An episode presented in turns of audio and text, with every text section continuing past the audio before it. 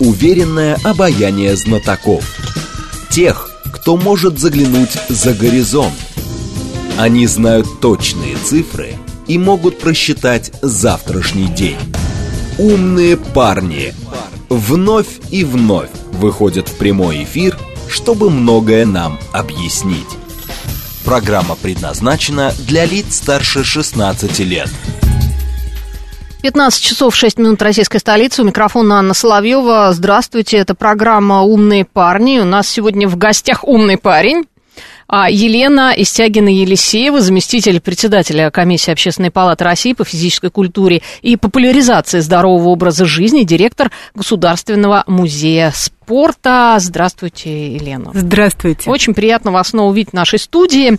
А, наш координат, смс-портал, плюс семь девять два пять восемь восемь восемь восемь девять четыре восемь. Телеграмм для ваших сообщений говорит МСК Бот. Номер прямого эфира семь три семь три девять четыре восемь, код города четыре девять пять. Телеграм-канал со всеми последними новостями. Радио говорит МСК. Вы можете смотреть видеотрансляцию эфира на нашем YouTube-канале, а, э, нашем телеграм-канале Радио говорит говорит МСК, и в социальной сети ВКонтакте на странице радиостанции «Говорит Москва». Радиостанция «Говорит Москва» 94 и 8 FM.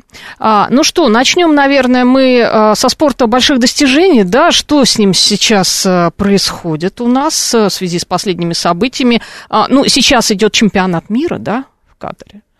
Вот. А многие те, кто любит футбол, они наблюдают, но, к сожалению, мы там не играем по понятным причинам. А что происходит сейчас а, с нашим спортом? Какие последние новости, какие соревнования, какие назначения, какие перспективы? Ну, что касается спорта высших достижений, к сожалению, англосаксонская система отмены всего русского пока являет себя в полной мере.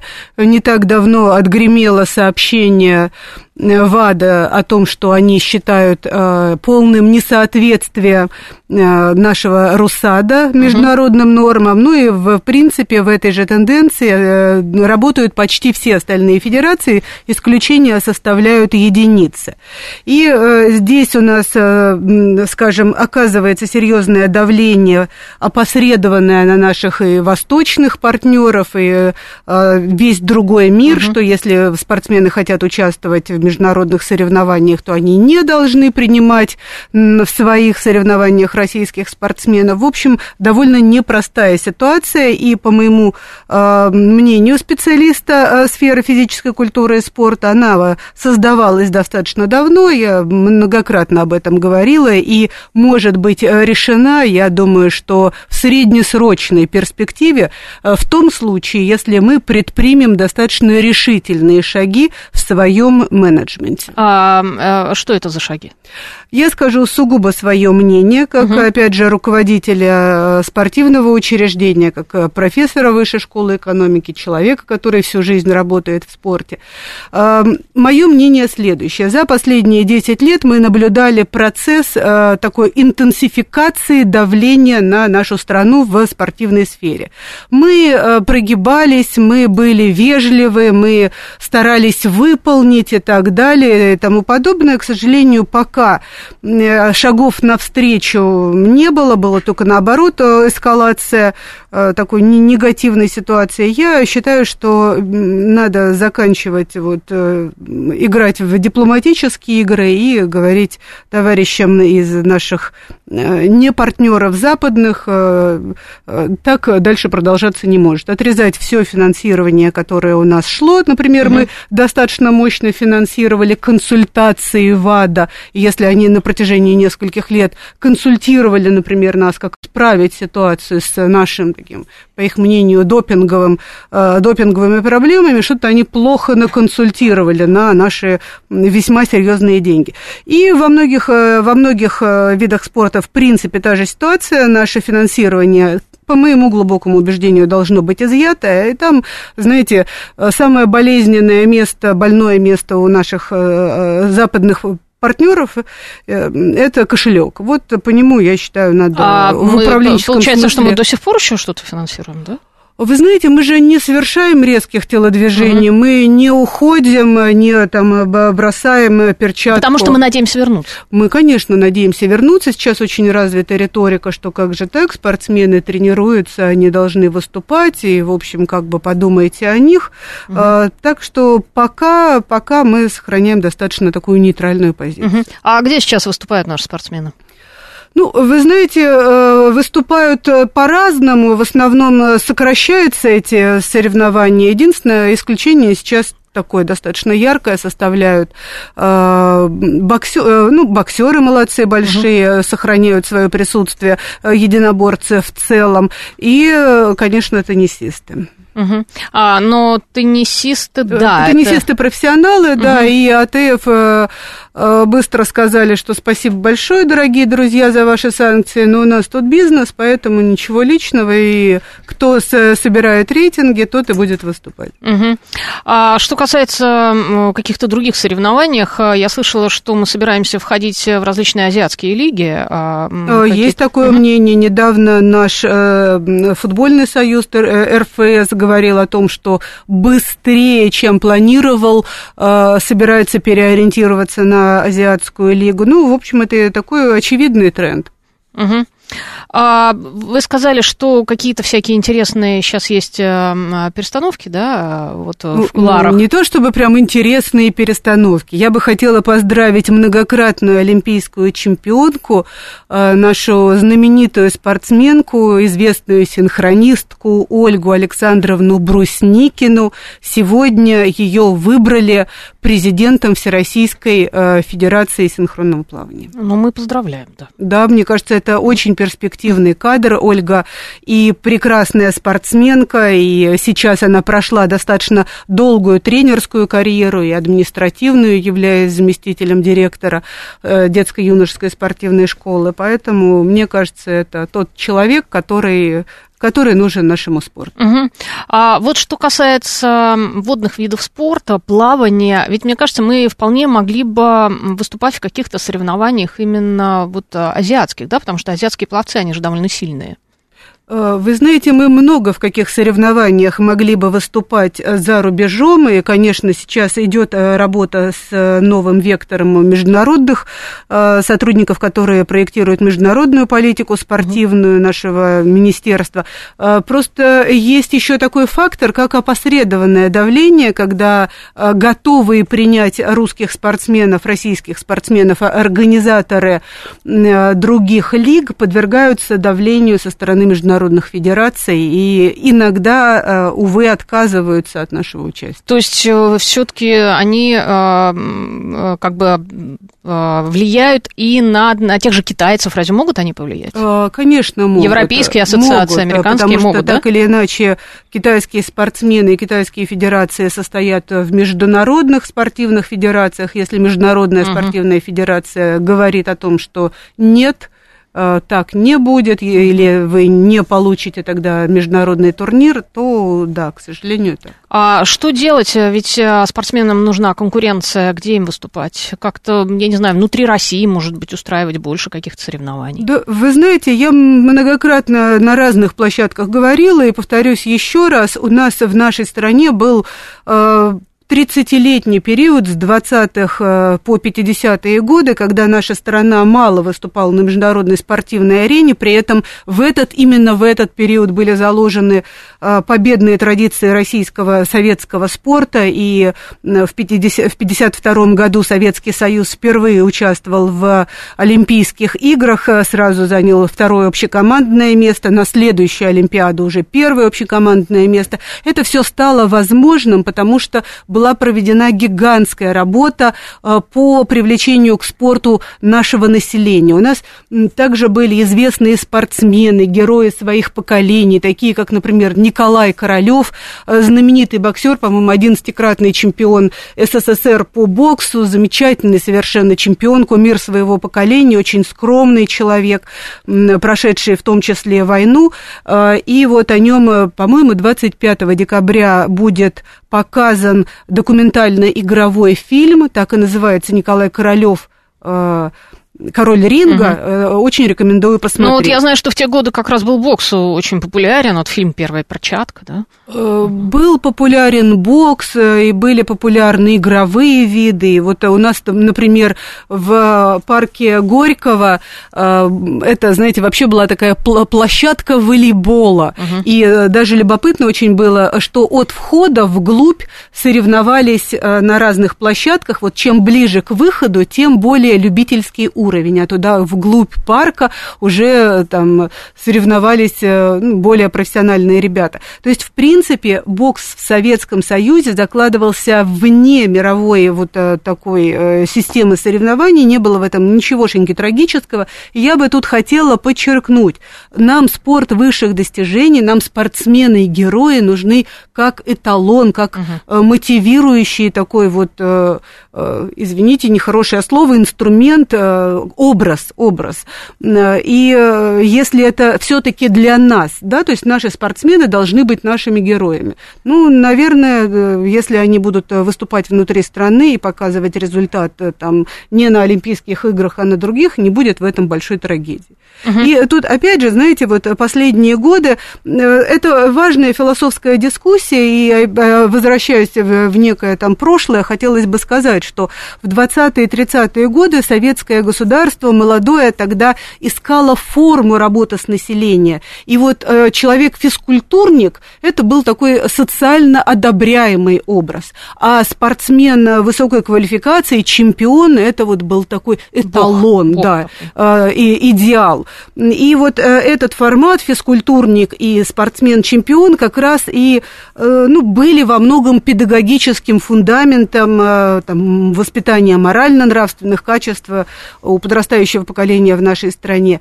И потом уже, там, начиная с развала Советского Союза в 90-е годы, происходит дегероизация, дегероизация нашего отечественного спорта. И вот тут я бы хотела еще отметить к вопросу тоже о Катаре, замечательный вид спорта футбол, только у нас почему-то дети все э, за иностранных футболистов э, очень топят. И когда мы говорим о ну, героях... к сожалению, у нас уровень герой... э, отечественного футбола пониже. Ну, ну вы знаете, ну, ведь тут объективно. такая лука, угу. лукавство есть. Ну, да? Ну, хорошо, не футбол. Угу. У нас э, также детишки вспоминают многих иностранных спортсменов. Когда им говорят, например, Ольга Брусникина – да? нет, ну знают многие ну, уже Брусникину. Как бы, да, синхронное плавание это исконно наш вид спорта. Вот э, завтра в музее спорта, в Государственном музее спорта будет выступать олимпийский чемпион, э, обладатель всего комплекта Максим Ополев. Он mm-hmm. будет встречаться с детьми из детско-юношеской школы Олимпийского резерва, специализирующейся на гребле, ну и с остальными ребятами у нас такой свободный вход. Но, тем не менее, он чемпион Пекина, знаменитый спортсмен. Ну вот это было совсем недавно. Угу. Его помнят ли в массе? Ну вот, к сожалению, все не так уж и радужно. И даже наших э, великих, величайших, э, таких там, как Власов, э, Латынина, но ну, их не, все-таки помню. Немногие ну, современные помню. дети сейчас. Дети а, нет, но дети, взрослые это, конечно, помнят. Ну, взрослые, да, взрослые молодцы, но наша задача воспитать поколение, а это прежде всего работа с детьми и молодежью. Угу. А, а как вот эта вот э, работа с детьми и молодежью сейчас ведется, вот как раз э, чтобы их воспитать? Э, что-то делается для этого? Ну, для этого много делается. Так, У нас существует да. Министерство просвещения, Министерство культуры, Министерство спорта с профильными департаментами. Так что, конечно, на подрастающая Росмолодежь вот, и так далее, много государственных программ, которые так или иначе встраивают в свою работу как раз этот возрастной сегмент. Ну, тут давайте вот конкретизируем немножечко вопрос. Mm.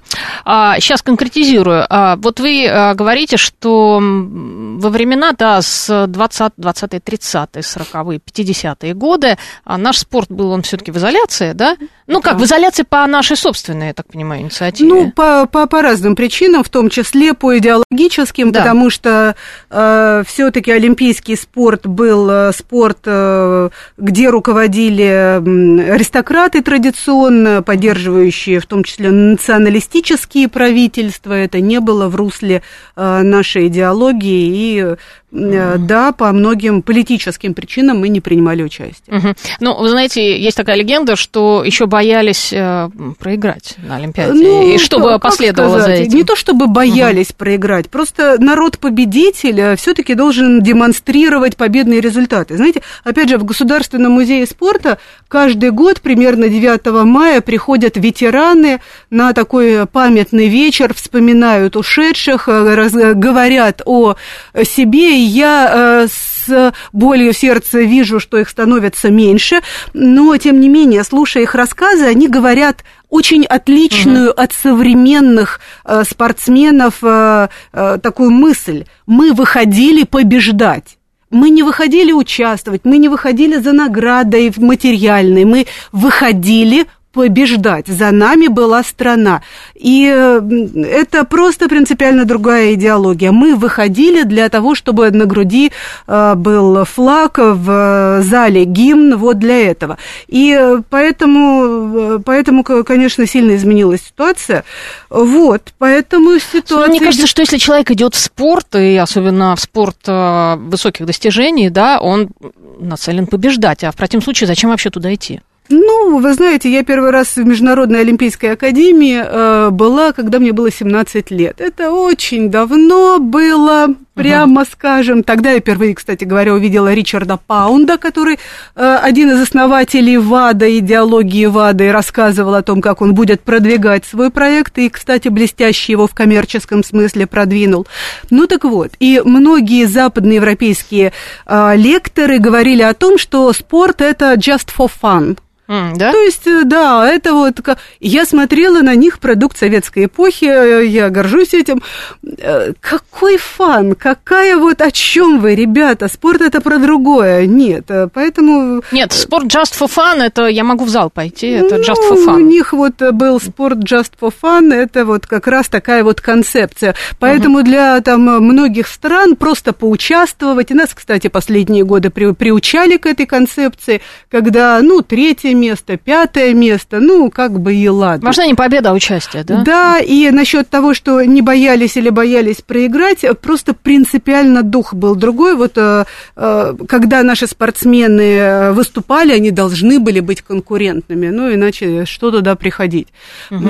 И, кстати, любопытный факт, э, и чиновники брали на себя весьма серьезную ответственность, отвечали за свои слова, так председатель спорткомитета Николай Николай Романов э, перед выступлением первых наших спортсменов на Олимпиаде в 1952 году писал лично служебную записку товарищу Сталину, где гарантировал результат. Угу. А сейчас э, никто не гарантирует результат. Ну, к сожалению, Всё. да, результат сейчас гарантировать сложно, и э, вряд ли кто-то возьмет на себя столь э, суровую э, обязанность и ответственность. В этом есть и плюсы, и минусы. И, тем не менее, планка в смысле э, участия и победы у нас изменилась. Ну вот я хочу сказать, э, пишет нам слушатель Серк 144, он напоминает о хоккее, а все-таки ведь хоккеистов-то знают. Овечкин. Овечкин. Да, который играет Овечкин. в Америке, он прекрасный, конечно, замечательный спортсмен, и дай бог ему спортивного здоровья, и чтобы он э, еще э, побил все рекорды, я думаю, он как раз для этого сейчас и соревнуется, чтобы принести нашей стране э, славу. Кстати, его у Овечкина есть чудесная мама, знаменитая баскетболистка, тоже олимпийская чемпионка, поэтому это целое вот такое вот... Поколение. Поколение, золотое семейство. Э, но да, э, прекрасно, что Александр выступает, но он сейчас один такой, ну или один из немногих. И потом я говорю о том, что иконами, нашими кумирами, все-таки должен быть не один современный спортсмен. Мы должны помнить свою историю, и мы являемся наследниками великих традиций. Мы наследники, только мы как-то об этом э, чуть-чуть забываем. Угу. А, что сейчас э, делается как раз э, для популяризации спорта в массах? То есть вот в это вот советское время, я помню, кстати, даже в школу приходили селекционеры, а, мы постоянно катались на лыжах, ну как-то это был какой-то престиж, да, спорта. А, что делается сейчас? Вот э, есть рейтинг регионов, лидеров по здоровому образу жизни населения, но это все-таки немножко другое, да, это не про спорт, это именно про здоровый образ образ жизни. Ну, Там, да, не курить, поня- не пить. Понятие здорового образа mm-hmm. жизни, оно шире, чем понятие физической культуры или физической активности. Э, тем не менее, рейтингов э, у нас за последнее время было много. Мы в Общественной палате Российской Федерации с коллегами не удержались и тоже собрали информацию. Вот моя комиссия как mm-hmm. раз э, собирала по спорту. И надо сказать, что ситуация в стране показала нам очень неоднородный уровень как финансирования финансирования, так и развития спортивной инфраструктуры, так и участия. Приведу примеры. Например, у нас финансирование, всегда же интересно про деньги, да. оно очень разнообразное. Вот э, такие антилидеры, э, значит, например, Республика Ингушетия, Еврейская автономная область, тратят в год на гражданина, обычного гражданина, угу. не спортсмена, на физическую культуру порядка 905-950 рублей. Э, вот Республика Ингушетия 905 на рублей, человека. Да, еврейская автономная область 948 с копейками. Угу. А наоборот, лидеры, э, которые готовы вкладывать в физическую культуру для граждан, Магаданская область, Ямало-Ненецкий автономный округ, Сахалинская область, э, от 19 тысяч вот Магадан, да, а, до там 14, э, почти 15. Удивительная, кстати, цифра вот Это Магадан... действительно э, огромная разница. Угу. Для сравнения, Москва занимает почетное 11 место по финансированию, и финансирование в Москве составляет 6,5 э, тысяч рублей на одного человека. Это мы вот сейчас что имеем в виду? Э, это э, обеспечение э, физической культуры граждан региона. Это угу. сумма денег, которая выделяет на физическую, именно на физическую культуру, не на спорт, в расчете на одного гражданина, проживающего в регионе. Угу. Вот дальше едем по интересному спортивной инфраструктуре. Тоже у нас очень говорят, надо строить. Я согласна, что надо строить. Тоже у нас очень неоднородная ситуация. Например, в какого-то норматива норматива о том, что должно быть столько-то объектов на столько-то угу. граждан. Такого нет. Есть нормативы по социальной инфраструктуре, это немножечко другое. Но, тем не менее, в среднем в нашей стране примерно 400 э, человек на один спортобъект. Вот в Москве так, она занимает 50 из 85 мест. А, в лидерах э, Тамбовская, Белгородская область, Чувашская республика, примерно 200-200 с лишним человек на один один спортобъект. С Москвой прям удивили сейчас. А э, вот, э, опять же, такие угу. товарищи у нас э, немножко в отстающих. Это Республика Дагестан, Ингушетия. Там от тысячи человек Но это же спорт... еще э, численность населения. Нет, нет, это, это в процентном соотношении. Угу. То есть сколько человек приходится на а, один объект спортивной инфраструктуры. Нет, там просто людей меньше живет, и, может быть, поэтому. Москва-то все-таки город огромный, 12 миллионов. Ну, конечно, Москва город огромный, тем не менее, даже у нас вот э, показатели такие 400 человек угу. на одно спортсооружение. Ну, э, то есть 400 человек, одно спортсооружение, оно может принять 400 человек? Ну, это же среднее, конечно, да. число, да, конечно, может. И поэтому просто к вопросу развития спортивной инфраструктуры. Например, та же Тамбовская, Белгородская область, они весьма небольшие. Тем не менее, плотность объектов значительно больше, чем, например, в регионах отстающих. Я не говорю, что их надо ругать. Это вопрос, э, э, вопрос корректирования, э, точнее, вопрос проектирования политики в области спорта. Ну, собственно, если мы хотим что-то улучшать, то нам надо отталкиваться от вот этих от вот реальных данных. цифр. Это данные Росстата, данные ведомственной статистики, не какие-то там придумки или соцопросы неведомые. Это очень четкие цифры и показатели, которые собирает государство государства. Угу. Кстати, я хочу заметить, что вот э, прошлогодний рейтинг регионов по приверженности населения здоровому образу жизни и там, знаете, кто лидирует, как ни странно? А, в первой пятерке. В первой пятерке там Рязанская область. Вот, ну, Рязанская область, между прочим, в принципе, довольно большие молодцы. И, например, по количеству детей, которые занимаются в специализированных физкультурно-спортивных организациях, они занимают, угу. наверное, первое место. Угу. А мы продолжим эту тему после новостей. Напомню, что у нас в студии Елена Истягина-Елисеева, заместитель председателя комиссии Общественной палаты по физическому физической культуре популяризации здорового образа жизни, директор Государственного музея спорта. Уверенное обаяние знатоков. Тех, кто может заглянуть за горизонт. Они знают точные цифры и могут просчитать завтрашний день. Умные парни – 15 часов 36 э, минут в Москве. Микрофон Анна Соловьева. Снова здравствуйте. Мы продолжаем программу «Умные парни». На радиостанции «Говорит Москва» 94,8 FM. Эм. И у нас сегодня в гостях заместитель председателя комиссии Общественной палаты России по физической культуре и популяризации здорового образа жизни, директор Государственного музея спорта Елена Истягина-Елисеева. Здравствуйте еще раз, Елена. Здравствуйте. А, мы сейчас э, продолжим наш разговор о здоровом образе жизни. Продолжим хвалить Рязань.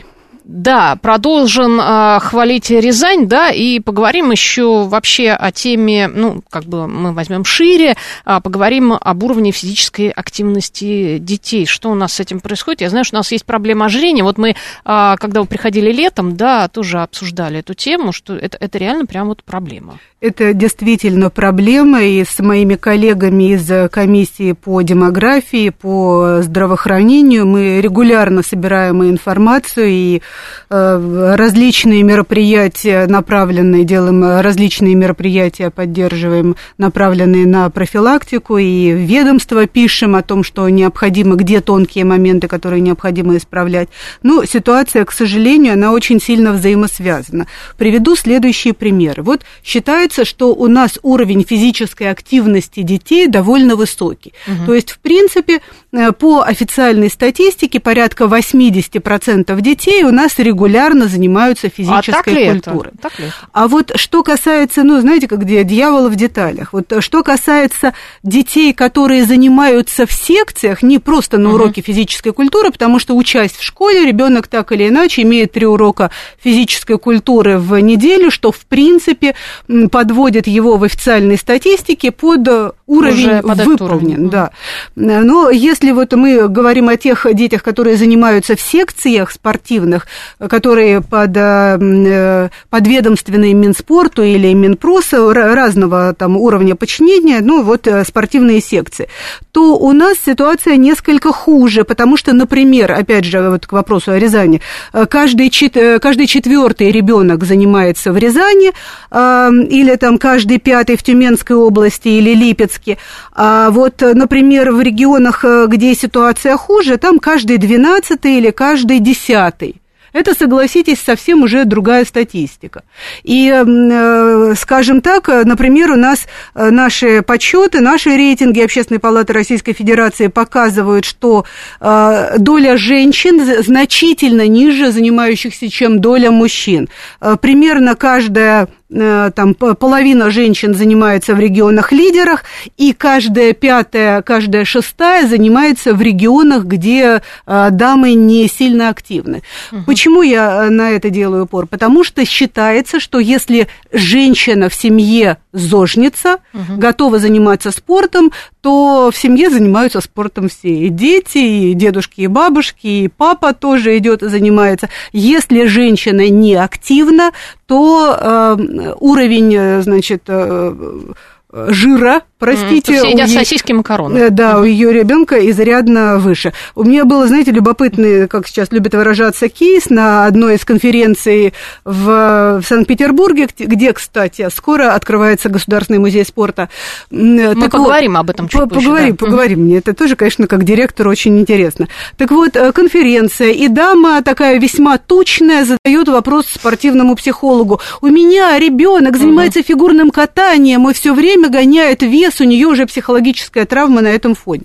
Я смотрю с любопытством на даму. Ситуации, конечно, у нас у всех бывают разные, но шарообразная форма уважаемой нашей э, согражданки, мамы, говорит о том, что ну, у ребенка тоже будут проблемы с питанием по одной простой угу. причине. Он смотрит. Он, он не ну, только смотрит, она же его кормит. Она его кормит, да. Поэтому тут э, взаимо такой связанный комплекс. Мамы занимаются мало, и это вопрос о том, что необходимо развивать адресные программы, э, направленные именно на вовлечение женщин. Дети в секциях тоже нельзя сказать, что всей там э, толпой идут. Оказывается, если рассматривать реальное состояние дел, спортивных секциях занимается примерно, ну, в среднем по стране каждые там, э, ну, каждый пятый, в лучшем случае.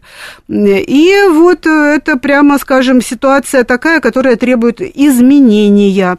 А, и я бы тут еще хотела э, вопрос, знаете, такой э, поднять, минутка гендерных стереотипов. Uh-huh. У нас самые популярные объекты строительства – это футбольные и хоккейные а, спорт-объекты, и это тоже, прямо скажем, не женская спортивная инфраструктура. Ну, тоже вот, кстати, в той, же, в той же Москве везде стоят очень многих дворах дворах э, Уличные три... А, коробки, коробки да, тренажеры прекрасные коробки стоят. Но, с другой стороны, там и девочки на коньках э, катаются. Ну, девочки на коньках, mm-hmm. конечно, катаются, и вообще э, фигурное катание у нас любимый вид спорта, и довольно много людей им занимается. Если мы говорим о массовом, в хоккейные коробки арендаторы не очень любят пускать фигуристов, потому что это в массе приносит меньше денег, если мы говорим о спортивном, о коммерческом mm-hmm. объекте, чем аренда ледовой футбольной команды, это хоккейной команды. Угу. Вот. Поэтому в Москве, конечно, ситуация неплохая со спортом, прямо скажем, и бюджет очень серьезный, но по, по стране это требует изменения в части адресных программ. Угу. А, пишет нам слушатель, физкультуры массовой нет в стране, а лыжную подготовку почему в школах отменили? Лыжную подготовку в школах э, отменили по целому ряду факторов. Это наши коллеги из Минпроса, эм, соответственно, принимают такие решения. Я бы тут хотела э, э, немножко с другой стороны подойти.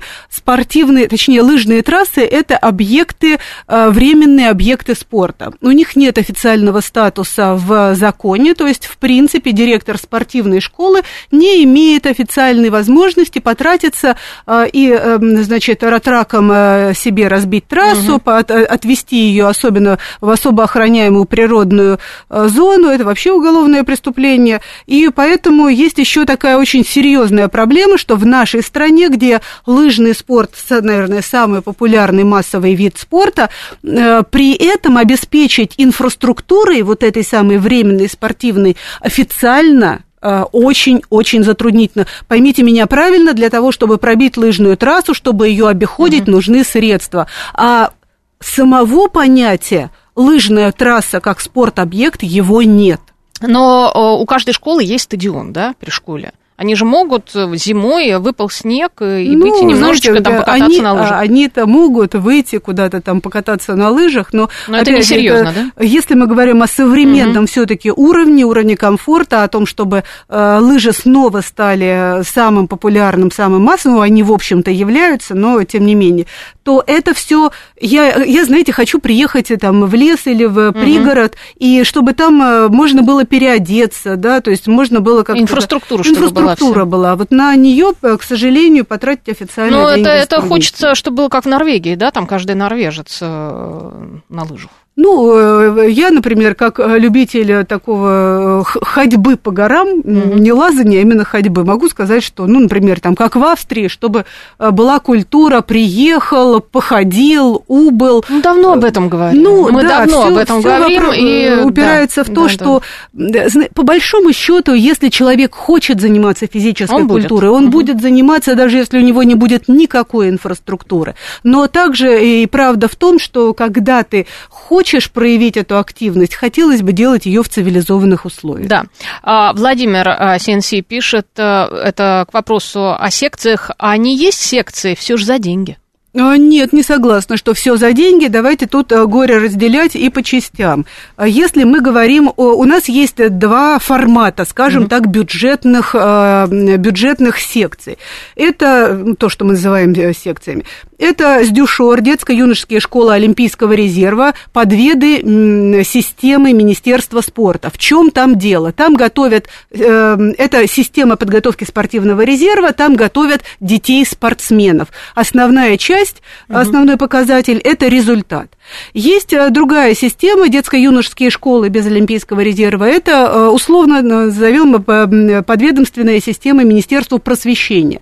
Там основной параметр – это массовость. Родитель, по большому счету, не сильно разбирается в нюансах, ему все равно, куда вести ребенка заниматься, вот, чтобы ближайшее было. Но есть нюансы. То, что система Министерства просвещения, там э, нету обеспечения соревнований, сборов, и так далее. Поэтому, конечно, там э, начинают э, какое-то финансирование брать, дополнительное с родителей. А что касается Министерства спорта, детско-юношеских спортивных школ Олимпийского резерва, там другая ситуация. Они работают по э, так называемым стандартам спортивной подготовки. И если они работают за бюджет, то есть на бюджетное место, у них есть стандарт. Угу. Столько-то часов ОФП, столько-то работы индивидуалка, индивидуальной, столько-то работы групповой. А если спортсмену, а сейчас э, значительно более серьезные нагрузки уже у маленьких детей, требуется больше, то, ну, разумеется, надо как-то это дело оплачивать. И кто будет оплачивать? Ну, товарищ родитель, либо какой-то угу. замечательный меценат, грантодатель. Угу. Ну, а что делать?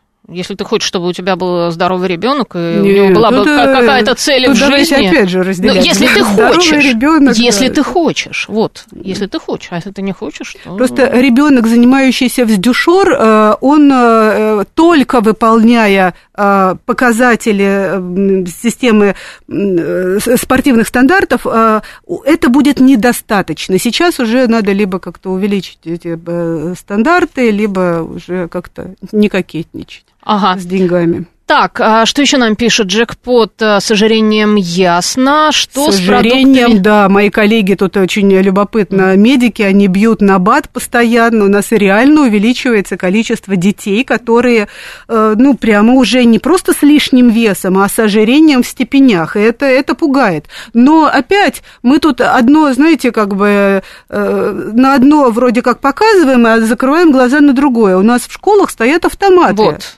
автоматы, да. и что там? И там всякие снеки, они далеко, это не яблоко там лежит. Вот а человек тоже спрашивает, что с продуктами питания? Шоколадки и да. так далее. И ребенок волен подходить. Почему тратить... он до сих пор у нас это... А, Мое сугубо, опять же скажу, я за то, чтобы все вредное питание убрать из э, школ. И за то, чтобы, извините, ввести уроки правильного питания, где детям объяснять, что можно есть, почему это нужно есть и так далее. А знаете, есть такой повар, ну, разумеется, вы его знаете, Джейми Оливер а, британский. Вот он приехал в самый жирный штат США, в самый жирный город Америки, по-моему, насколько я помню.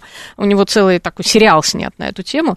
А, и попытался переделать их систему питания. И как его там бургерами закидали? У него ничего не вышло. У него ничего не вышло. Ну, потому что есть инерционность, ведь э, да. привычка э, складывается в течение двух недель. Э, инерционное мышление, традиция, это одно из самых устойчивых психологических состояний человека. Поэтому вот имейте в виду, Хотите сложить себе новую привычку, две недели упирайтесь, а потом уже приобретете ее и будете, не знаю, лопать яблоки или кто-то там, наоборот, бургеры уже вот ну, как, как тяжело, знаете, вот, например, пепсикола к нам пришла сколько, 42 года назад, да, к Олимпиаде, а Кока-кола там 30 с лишним лет назад. А, и вот сейчас уход этих брендов а, многими людьми воспринимается просто как трагедия. Как личная трагедия. Да, потому а... что, ну, представьте, вкусовые рецепторы, это два поколения выросло людей. Да, два но поколения. только это, слава богу, э, поколение мои ровесники, потому что нынешние дети, э, многие, по счастью, угу. они, ну, не сильно воспринимают, что вот Кока-кола, они выросли в разнообразии, и там черноголовка со своим тархоном у них, э, вполне конкурентна. У них э, этого типа еды, скажем так, это джанк-фуд, у них больше просто. У них, э, да, больше, поэтому у них, у них нету именно такой привязанности наркотической Кока-Коле.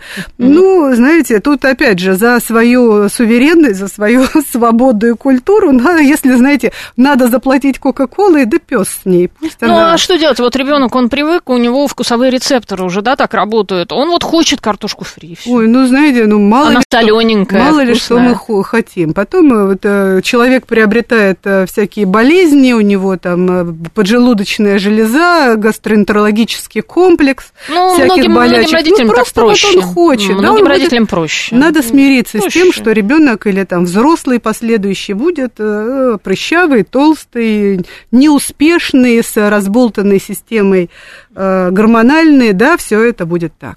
Так, а что нам пишут? Очень много сообщений по поводу вот как раз э, Всех школ, всколыхнуло, а, секций, да, вот это вот прям Да, и что- а, и что в пишут? районе Царицына Москвы была школа дюшор, по лыжам упразднили, а парк Царицына занимайся не хочу, пишет Игорь Маслов. Ну, тут э, тоже, знаете, парк Царицына может быть, ну, да, у нас много, по счастью, есть парковых зон в Москве, и Москва один из тех субъектов, которые лояльно относятся к вот э, к подобным э, активностям. А я знаю в одном субъекте директора спортивной школы, который вывел аэротрак в природоохраняемую зону и пробил лыжню, его осудили. Мгм. Вот да, серьезно? Вот да, есть даже? такое, да. Ничего себе. А, так, про аппараты в школах. Аппараты платят собственнику за аренду, кто же упустит финансовую выгоду. Ну, слушайте, Альберт, э, если заняться вопросом, то Э, Вы знаете, опять... э, и в аппараты можно загрузить. Есть такая Не штука, как социальная еду. сфера. Мгм. И вот в социальной сфере коммерческий подход неприемлем. Это, знаете, мои студенты в высшей школе экономики все время говорят о том, что а вот, а давайте как в Америке сделаем, или там в Норвегии, там что-нибудь вкрутим в систему спортивной, систему э, физической культуры и спорта, в сферу физической культуры и спорта, привнесем инновации э, из коммерчески ориентированных э, стран. Я говорю, ребят, давайте, опять же, разделять. В нашей стране спорт как бы мы там ни крутили хвостом, это социальная сфера.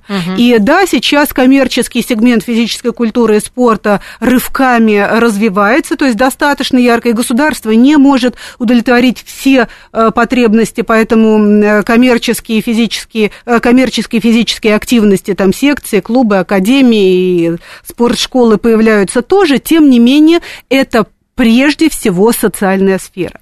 И там задачи какие? Здоровье, э, физическая активность, э, долголетие и так далее. Поэтому о чем вы говорите? Какой там фастфуд или коммерческая выгода в школе? В, коммерч... в школе общеобразовательной вообще не должно быть никаких э, игр или коммерческих чьих, э, чьих-либо интересов. Просто строго не должно быть. Мгм.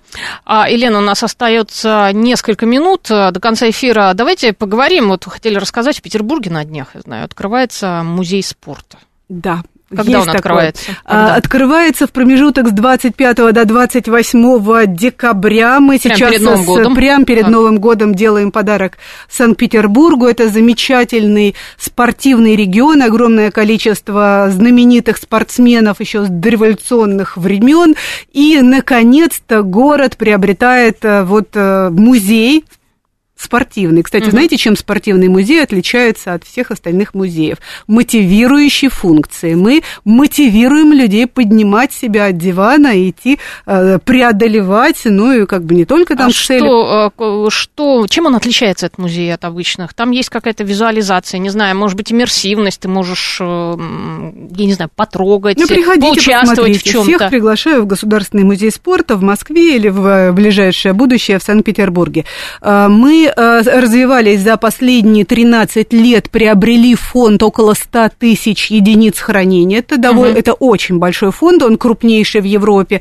Находили всякие, находим до сих пор сумасшедшие вещи, дореволюционные, вазу Фаберже нашу знаменитую, или там кубок, э, который э, раскрывают, ну, то есть очищают реставратору, он оказывается из серебра с драгоценными камнями и там слоновой типа, костью мамонта, но суть не в этом. Мы собираем э, также вещи знаменитых спортсменов или э, вещи различных э, периодов, э, там, тех, которыми, инвентарем, которыми наши бабушки, прадедушки, прабабушки занимались.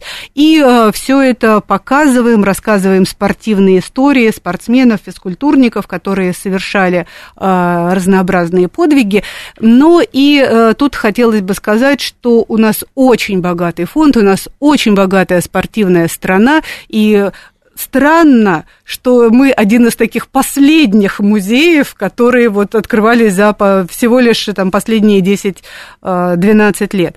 Вот, э, так что приглашаю, будет много всего интересного выставлено. У нас спортивная общественность Санкт-Петербурга уже нам клюет, угу. прямо скажем, клюет нас, чтобы было побольше и погуще. Ну, привезем в Санкт-Петербург очень много интересного. А, Серг 144 пишет, да мы многих помним и знаем, и Симбаева великая, великая, великая это фехтовальщица же, да? Э, великая, да, Софья да, Великая, да? Угу. Софья Великая. Софья Великая. Софья Великая. А, Софья Слана, Александровна. Да. Слана Хоркина, Немов и другие. Всех ну, мы вот, помним. Э, ну, не, не всех мы помним. То, что вы называете, это мои ровесники, чуть помладше, а вы вспомните э, более, изве... более скажем, отдаленные наши годы, и там спортсмены были потрясающие. Вот, например, Виктор Чукарин, угу. э, олимпийский чемпион, гимнаст, семикратный олимпийский чемпион, э, узник э, концлагеря лагерей, который через прошел 17 концлагерей, и потом э, через 6 лет э, после возвращения из, этих, ну, из этого ада... В музее можно, можно всем об этом можно. узнать. Спасибо. Так что есть много интересных историй. Приходите. Спасибо, Елена, большое. А, у нас в гостях была заместитель председателя комиссии Общественной палаты России по физической культуре и популяризации здорового образа жизни, директор Государственного музея спорта Елена Истягина-Елисеева. Спасибо большое. Приглашайте. Приходите, приходите к нам еще. В студии была Анна Соловьева, программа «Умные парни». Всем пока.